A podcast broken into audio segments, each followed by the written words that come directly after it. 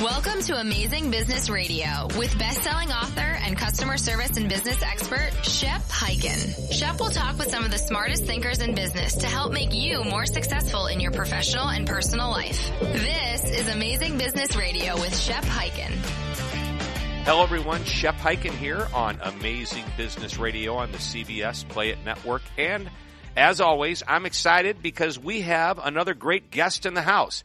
Tom Eggemeyer is the president at Genesys. Genesys is really uh, a company that I would say focuses on customer experience. And if you know what I do for a living, and many of you do, I'm a customer service and experience expert. What we're going to talk about today with Tom is about how to not just deliver a better customer experience, but on an international level, what are some of the ways and things that are different about doing business internationally and creating a great experience for them? Cultural differences, uh, mistakes that people have made, things we need to look out for, because I believe that eventually, if we're not already doing it, uh, the world is getting smaller. The internet has made small businesses become global operations.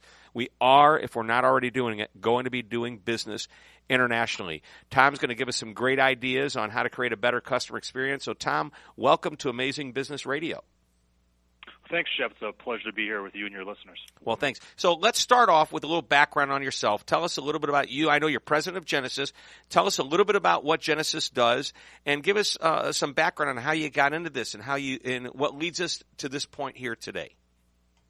Sure. Well, uh, Genesys, like you said, is a customer experience software company, and we're really focused on uh, enabling our customers to uh, make great customer experiences for their customers. And so we've got a bunch of Fortune 500 cus- customers, and uh, really from large to small. Uh, but we're really focused on making the um, Airbnbs, the Red Hats of the world, the Emirates Airlines of the world uh, provide great customer experience to their customers. All right, now you're How dropping some big names, by the way. I'm impressed. really good names in the customer experience space. Uh, we're lucky to have with some of our customers.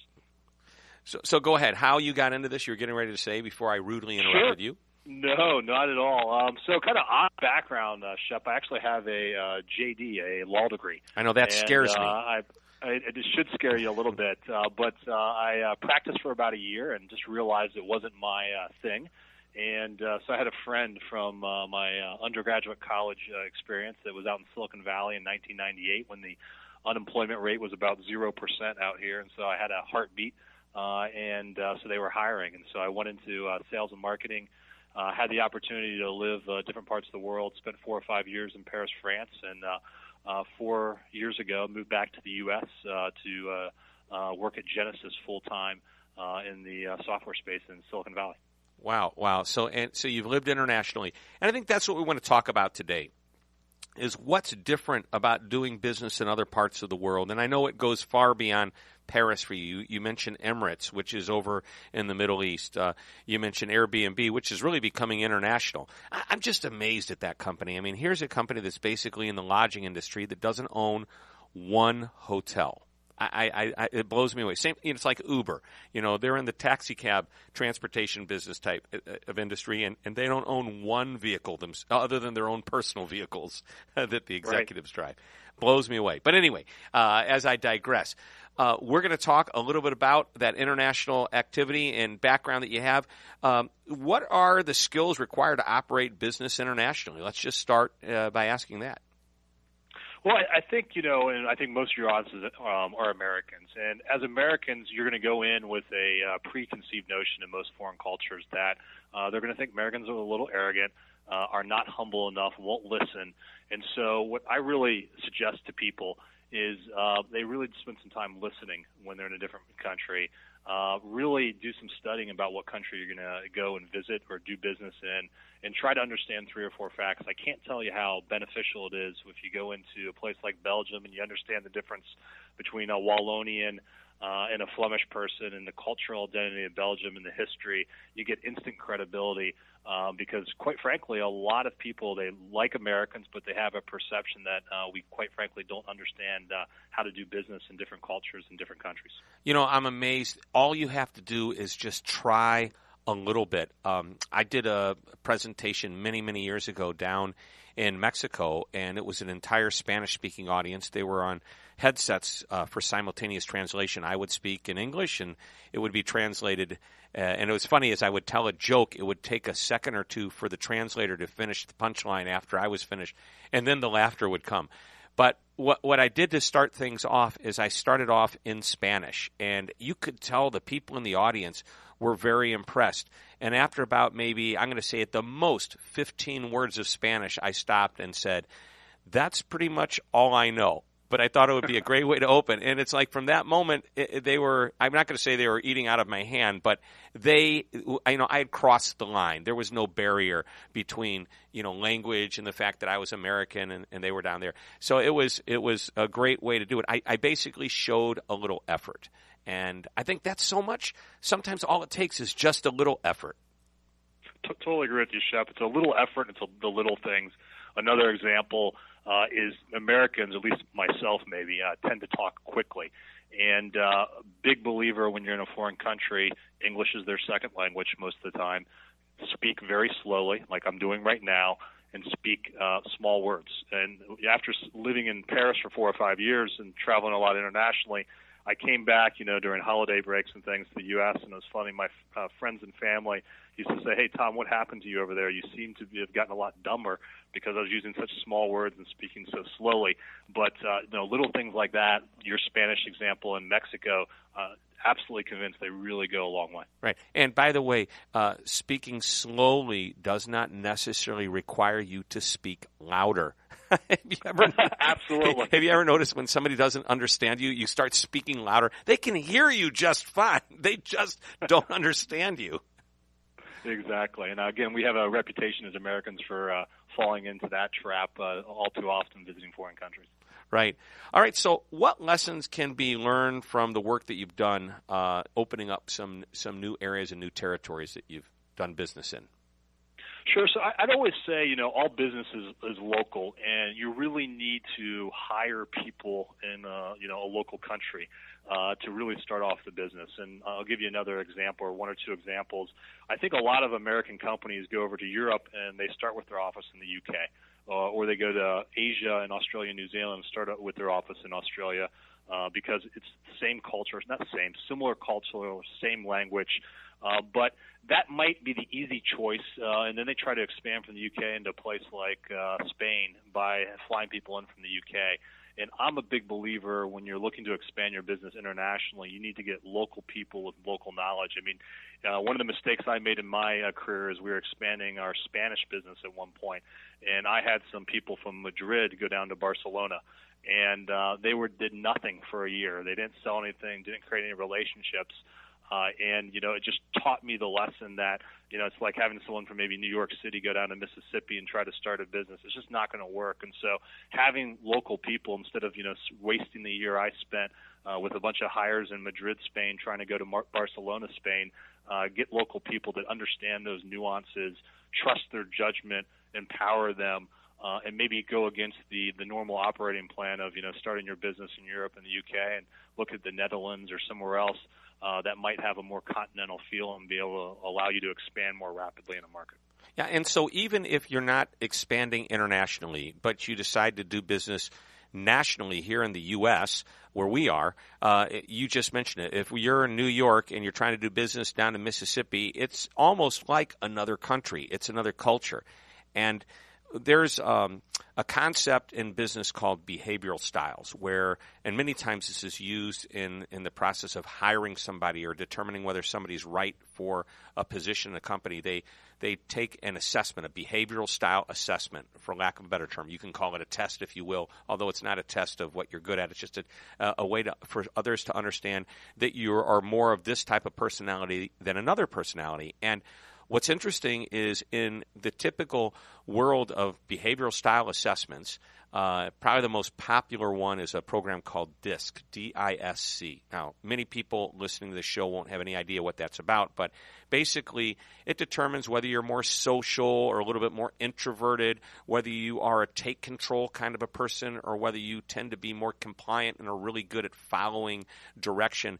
And there are no wrong answers. It's just that's the way you're wired.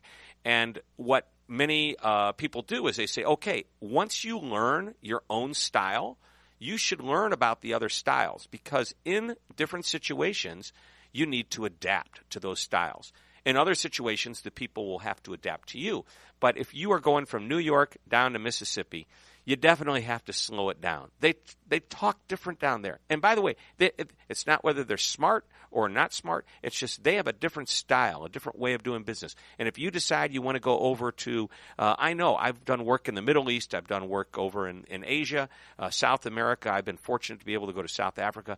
And every one of these cultures, there's a way of doing business that you have to adapt to. And I know what my strength is, and I know what I need to uh, if I'm here in the U.S., easy to do. But if I'm deciding to do business with somebody in in uh, you know the, the uh, you know Emirates countries, I need to be able to you know just handle myself differently, plan accordingly, schedule things out a little differently than I might normally do it. I, I couldn't I couldn't agree more with you, Shep. You know. Um, uh, both my uh, grandparents, all my grandparents, say both, all four of my grandparents were from Kentucky, and my uh, grandfather uh, uh, and grandmother ran a little corner store, the Knazle Food Mart, uh, in uh, Covington, Kentucky. And uh, I've you know, been the to way Covington. They do You've been to Covington, I've been right to Covington, the bridge yes. from Cincinnati. That, that was great, small world. Mm. And you know, the, the, you know, the how you do business in northern Kentucky and Covington, uh, you know, in a small business versus how you do business in you know New York or even California is fundamentally different. And to your point, you're not going to change your personality as a business person, but if you kind of understand those nuances on how maybe in Kentucky you're going to spend a little more time, I think in a good way, because maybe it's my background uh, being raised in Ohio and spending a decent amount of time in Kentucky, uh, you're going to spend a lot more time getting to know the person personally versus, you know, my experience maybe on the East Coast, you're going to go get down to business pretty quickly. And, you know, understanding those nuances, understanding, uh, uh, you know how emotional you can be in a, in a meeting. You know, in uh, in France, uh, people want you to be a little emotional and really have passion uh, you know, versus you know a couple hundred miles away in Germany. Uh, if you have that emotion, people are going to frown upon that. They're going to want you to see very rational. Uh, it's okay to be confrontational in Germany, but it's got to be in a rational, fact basis. Those little things just go uh, a long way in doing business, even in the U.S. or uh, or internationally. Right. I, I did a speech um, over in Germany just last year, and the client was really clear with me. He says, "Just so you know, the German audience does not appreciate the speaker that gets up and tells stories.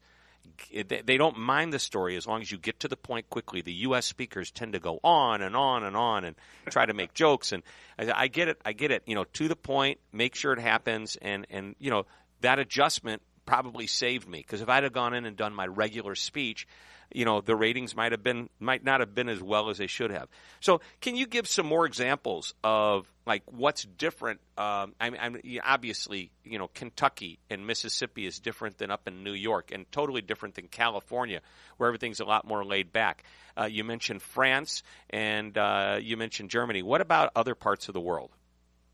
Sure. In Japan, I have to admit, I've spent a lot of time there uh, the last four or five years. Uh, you know, fortunately or unfortunately, I'm flying uh, two to three hundred thousand miles a year, so I'm really getting around the globe and uh, seeing people in uh, different cultures. And uh, Japan was a you know uh, eye opener for me. Uh, I didn't do as much business up until about four or five years ago in Japan as I had in other regions, uh, in other countries. And uh, you know, I, I thought it was uh, quite honestly um, strange, and I think that's a bad attitude to have to go into a country the way they do business, and you have to respect it. But in Japan, you know, I found a lot of the meetings that I go to, uh, the, uh, they're really almost theater, where what everyone's going to say, how they're going to say it, when they're going to say it, uh, is all preordained, and the outcome of the meeting is preordained. And you know, as an American with a lot of international experience, I hadn't uh, seen such a you know such a theater, such a, almost a script that we had to go through. But uh, you know, I came to appreciate that you had to do that during the day. But the most important thing, uh, you know, for building relationship, even there, even though uh, it's you know you're not doing a lot of confrontation, it's very fact based in those scripted meetings. In Japan, you know, you need to talk to your customers at night, uh, you know, over a uh, you know a beer or a soda or whatever, and, and that's where you can get that emotional attachment that you're simply just not going to get uh, any way, shape, or form uh, during your workday uh, in Japan. And so things like that, uh, you know, I always advise people that, uh, you know, try to embrace the different culture. Don't think it's strange. And I know that's sometimes my first impression. Hey, it's strange how they do business. Instead, they do it a different way. Respect it. Try to understand it.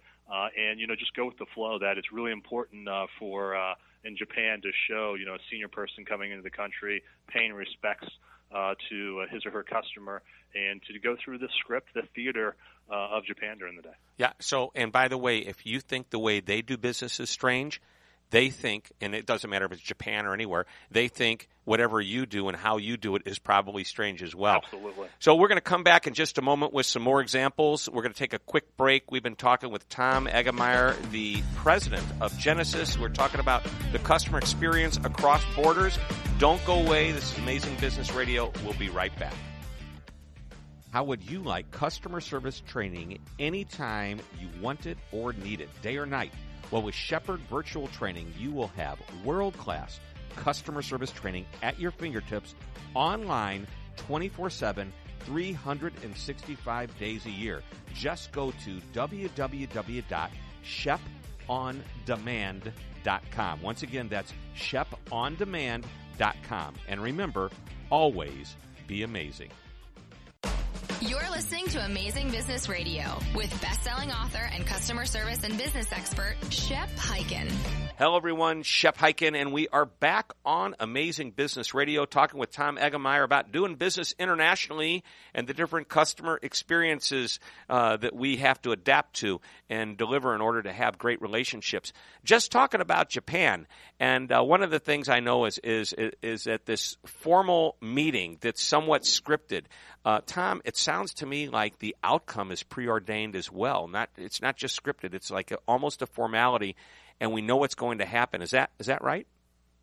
Yes, my experience is, um, you know, Japanese business leaders don't like to be surprised. So uh, before I go into any meeting in Japan, it's usually two or three or four different levels of people have literally scripted uh, who's going to talk first, who's going to talk second, what we're going to talk about, and what the outcome of the meeting. So it's more of a formality, but uh, again, it's very important culturally.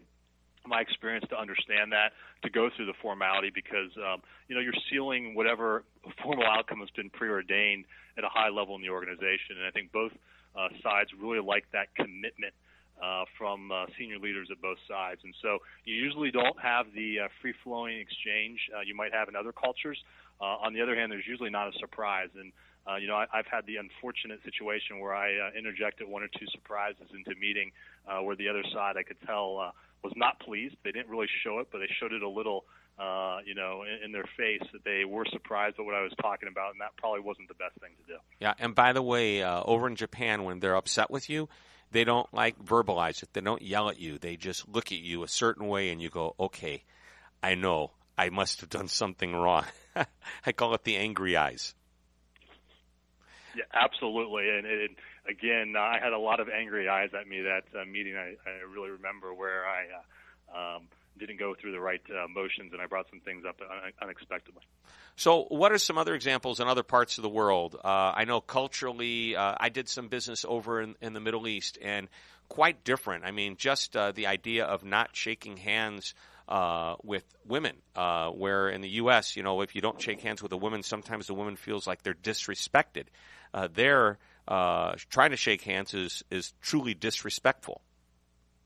Yes, exactly. Um, you know, I, I always, again, this is why I think it's important to have uh, local people that even when I, you know, I, I've been in the Middle East uh, probably 20, 30 times. I've even traveled with my family there four or five times. And uh, little things like absolutely need to shake with your right hand. You cannot touch someone, even a man, with your left hand um, is, you know, really important. Uh, how you interact with women, shaking hands, and other things.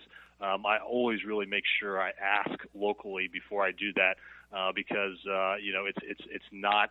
Uh, they let Americans and other people from foreign cultures, you know, have a little leeway. But again, you don't want to do something uh, that's uh, inappropriate. And, and again, I think like in the Middle East, uh, the fact that I've brought my family there, you know, half a dozen times, that we, uh, whenever we go, we go to, uh, you know, the old city in Dubai at the souks, or I tell them that we've been to uh, the Jumeirah Mosque uh, you know, when they have an, an interfaith day to expose my, you know, my family, my wife, my two children. Uh, things like that go a long, long way in the Middle East because uh, they like to see that you understand their history and their culture and you respect it. I think is important, just as important as making sure you get the handshakes and the lack of hugs. Uh, and uh, you know the dress appropriate as well. Right. I mean that my, my big mistake was I was uh, just uh, again last year traveling over uh, was working in uh, Doha and Qatar, uh, which is in Qatar. Qatar uh, was uh, over in uh, Bahrain, the Kingdom of Bahrain and Oman, and I traveled for four days with this particular gentleman, the CEO of his company, and his assistant was was with us, and she took amazingly great care of us. Uh, and I was doing so well. I recognized the customs. Uh, I bowed my head. I thanked her. But it, I, at no point did I ever attempt to reach my hand out and thank her with a handshake. But on the way out, I thanked my friend, uh, and we became friends. And I think that's also part of it, is you become friends uh, sometimes with the people you do business with. And I think that's uh, a case all over the world. But I looked over at her and she was there, and I just gave her a big American hug, and, and just because that's naturally what I would do. Right. And I realized, oh my, I just blew it. I, I did so well for four days, and I could tell there was so much tension at that moment. And I apologized profusely and, and did what I, I could to try to overcome it, but I realized I had made the mistake. And I felt really bad, but you know. I'm sure you overcame it, though. Again, my experience is as long as you've tried, even if you make a major faux pas, uh, people really, in, in most cultures, are understanding that, uh, especially if you build up credibility for three or four days, that you've, you've acted appropriately, you've, you've listened, you've been humble, you've understood their culture and history. Even if you make a faux pas, they're pretty understanding. So, are there any crazy uh, experiences that you have, or crazy customs that you've noticed uh, that you know just really stand out as different?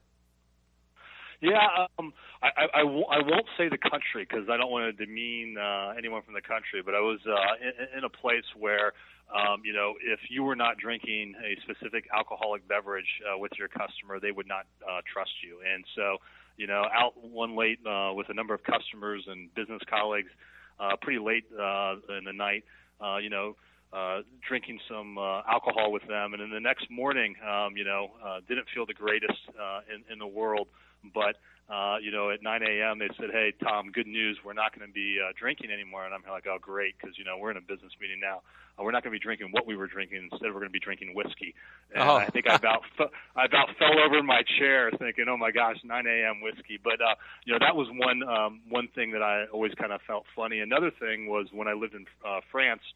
Uh, I I learned quickly that all even what you decided in the meeting might not matter because uh, really what happens, the real decisions are made at the coffee machine. So you can have your formal uh, meeting. Thought we had agreed to everything, but I found out I was reversed at the coffee machine about five minutes later, and so that was a good learning experience. That pre and post uh, meetings, I started building in a little time to my schedule uh, with customers in, internal employees to make sure uh, I was spending the time at the uh, coffee machine, so I knew what was really going on.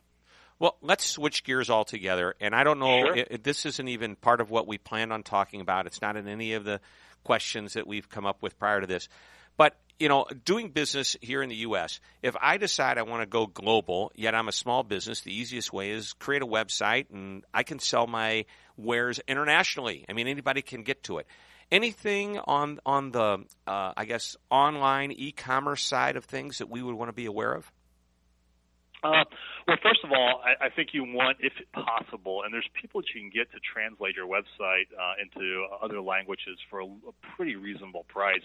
Is absolutely you can start in English, but I would really be aware, number one, of uh, if you really want to target a couple markets internationally, to make sure it's in local language. And Great local idea. languages, even even in the UK, uh, make sure that you're doing the British spelling, uh, or the, as they would say, the correct spelling, right, of all uh, the English words. I just Uh, wrote an article for a client over there, and they said everything looks good, but we're going to edit for the way we spell. Exactly. Uh, they always joke with me when I'm over there. I speak American. I don't speak proper English, and so that would be one. Number two would be in e-commerce. Definitely, you need to make sure that you understand the local tax rules, whether it's corporate income tax, sales tax, VAT taxes, whatever. Because I think, uh, you know, as a small business, you can get uh, into trouble pretty quickly with taxing authorities if you're running out a business out of the U.S. and you're uh, you know selling your goods and services in other countries. And so, um, you know, as a former lawyer, lawyer, I hate to go recommend to get uh, to have someone go get a lawyer or an accountant, but I, I really think it's important if you're going to do a material amount of business in another country to understand uh, not just the cultural elements uh, that you want to do, and the little things like, uh, like you said, you got to spell everything correctly in the local language, but also make sure that you're uh, not running in a rye of any uh, uh, tax or uh, regulations. Yeah, I think money spent on an attorney for that type of of, of issue is probably not very expensive. Number one, and number two, it's however little or even how much it costs, it's money well spent. Absolutely. So great. Well, we're going to take another short break, and when we do come back, we're going to talk about how uh, what you you know, think some of the companies that are really doing it right are that are out there that are just nailing it. Th- examples and role models that we can learn from. Does that sound good? Sounds great, Shep. Awesome. So we'll take a quick break. My name's Shep Hyken. We're talking with Tom Eggemeyer, and this is Amazing Business Radio. Don't go away. We'll be right back. Doesn't everyone love Disney? I know I do. And I also love a great book. And Lessons from the Mouse by Dennis Snow is an excellent book. Dennis shares 10 practical principles from Disney and entertains as he educates. So check out Dennis Snow's book on Amazon.com.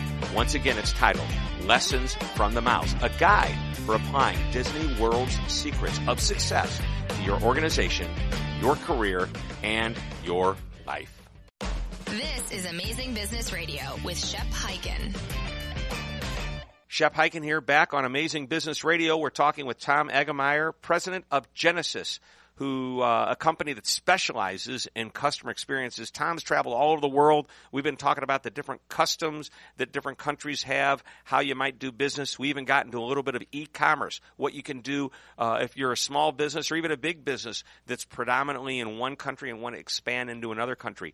Now, I just want to hear about some of the companies that are just great role models that we can maybe uh, study their what they're doing, whether it be their website, find out a little bit more about them, and just who's doing it right. That's my question, Tom. Who's doing it right? Yeah, one of the companies, and we mentioned them earlier, uh, I think it's a great example, is Emirates Airline, uh, based out of uh, Dubai in the uh, United Arab Emirates. Uh, they've just got a maniacal focus on uh, customer service. And uh, if you ever fly them, it's just down to the really, really small things uh, that they're making sure they really want to delight everyone, whether you're you know flying in business class or economy.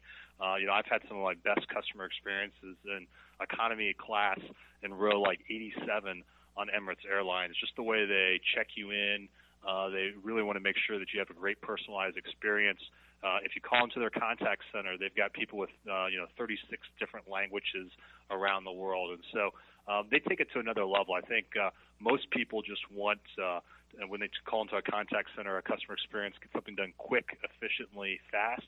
Uh, if you can do that as a company, you're doing fantastic. But people like Emirates and Apple and other, they really just take it to that next level where it's custom, personalized experience where you really feel like a valued customer. And that's just one example with Emirates Airlines. Well, I know that um, I, I, I want I want all of the airlines here in the U.S. that are listening to this show to go and learn from Emirates because I know Southwest does a really nice job. And actually, I've been pretty impressed with Delta lately.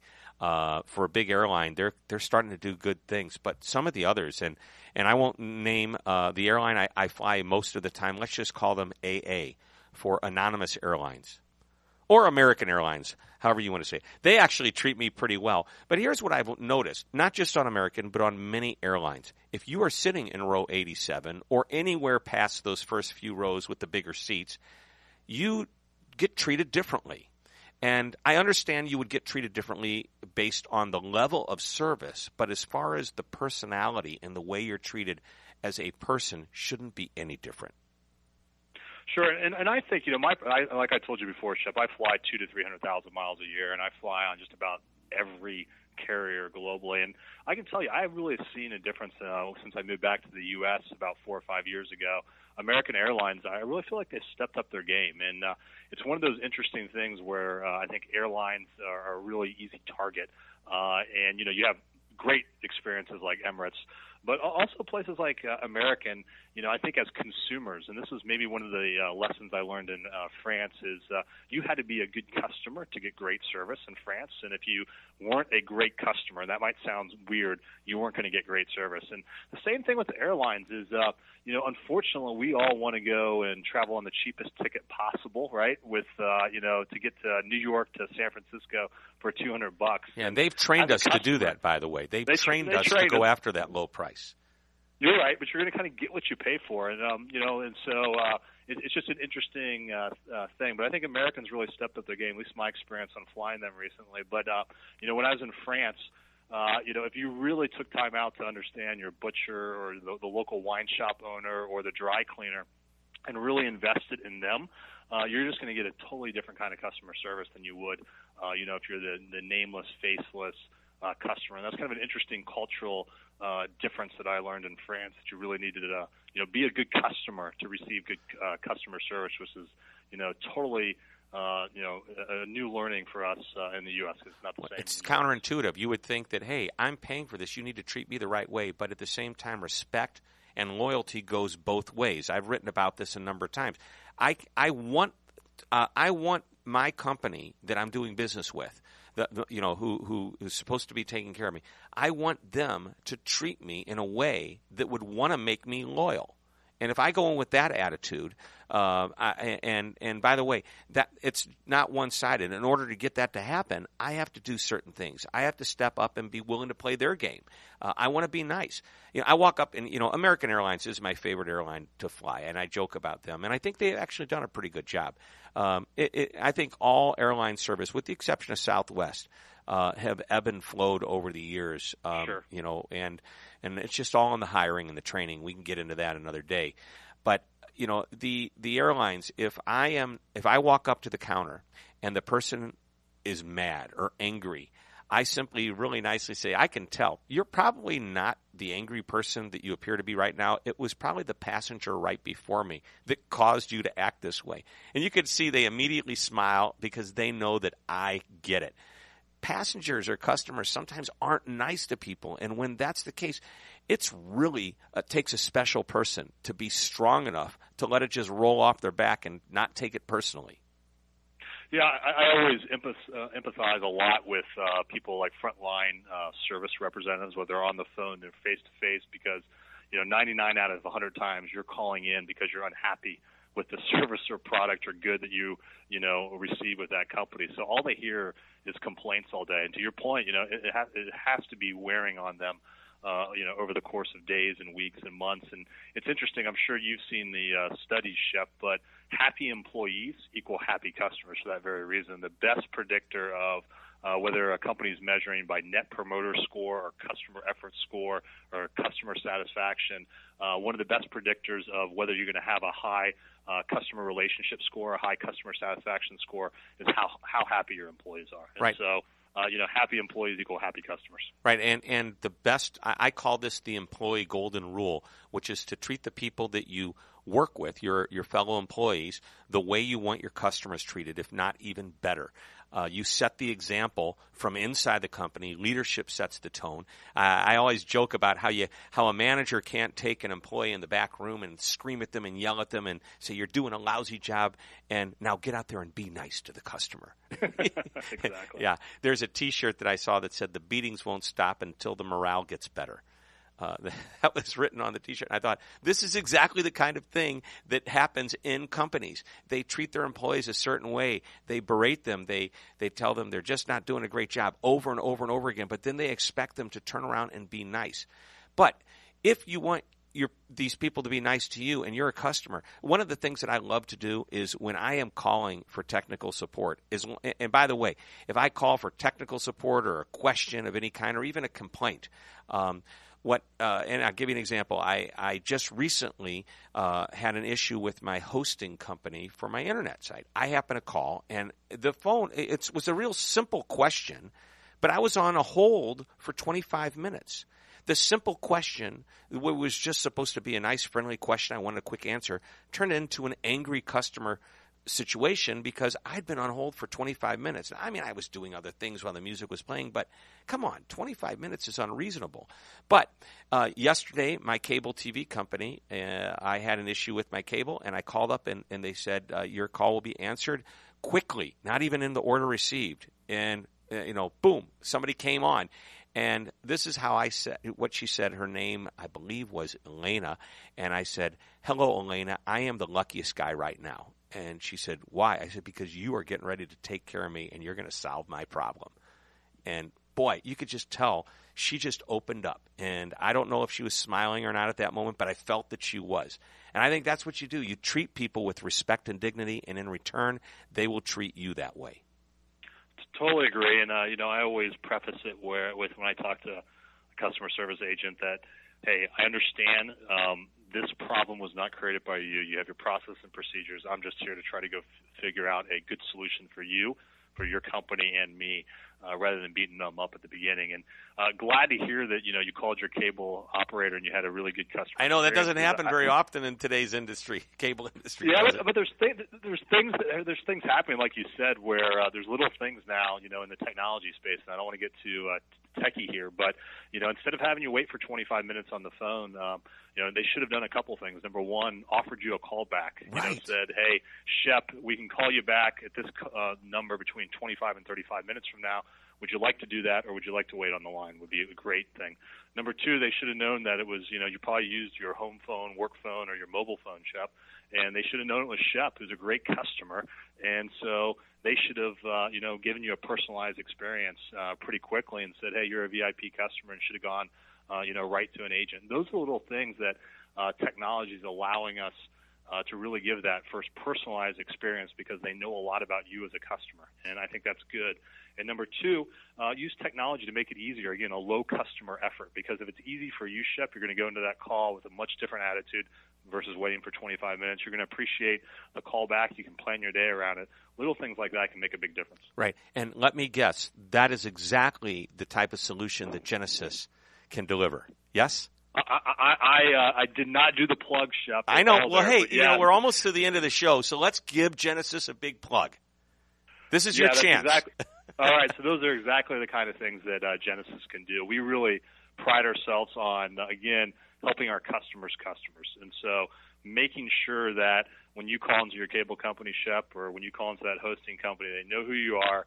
They have actually a pretty good idea what you're probably calling about because if your website's down, uh, that that you know that person that you're talking to should know that your website's down. They should know you're a VIP customer, and they should say, uh, "Shep, uh, sorry about this. Your website's down right now. I already have two people working on it. We estimate that you're going to be back up in five minutes. Uh, is there anything I can do for you? I mean, that's the kind of customer experience that you know will uh, delight you and get that kind of Emirates or Apple uh, type of customer experience that everyone's wanting to have. You know, and, and I, I love it when it happens that way. The, hey, so question for you, uh, and I mean, let's just let's jump away from the international cultural things that we've been talking about. Let's get into the basic customer service and experience in the couple of minutes that we have here. There are other solutions beyond just calling somebody. There's instant chat. There's email. There's social media type responses. You get involved with those as well, yes? Yeah, we do, and it, it's interesting. I, I know I, maybe I know too much now as a consumer. So what I do is I send an email, uh, I, I, I send a tweet. Uh, I'll tweet about a company. I'll call them. I'll do three or four things, and because I know a lot of companies uh, don't aggregate all those things and they treat them as silos. Different people respond, and so one of the key things now that we're seeing a trend in the customer experience space is companies that really get it. They think of uh, uh, one Airbnb, one Bank of America, uh, one British Telecom, one Telstra, and they really try to look at customers holistically, whether you're contacting them face to face, on the phone, by email, by SMS, or tweeting at them or posting something on Facebook. They want to know en- enough about you, so they put those all together into one conversation. Uh, and that you can't play the uh, game the system like I try to game the system, and uh, I go to four different channels and try to get the best response I can through those four channels because that's really costly for the company, which is bad for them, uh, and uh, you know it encourages some bad behavior. So I think the really sophisticated, cutting edge companies are really looking across what we call channels. However you want to contact them, uh, in face or digital channels or on the phone, they're going to treat you the same way. uh, with the, the, same great experience. And there's some amazing um, I guess intuitive software, for lack of a better term, or cognitive software. I think the big word, uh, or the big, uh, I, I say the prediction for 2016. Like, do you remember with the graduate, the word was plastics, the movie back in the 60s? You know, yes. you want to invest, invest in plastics. Uh, well, I think the big phrase in 2016 will be cognitive analytics, but anything cognitive.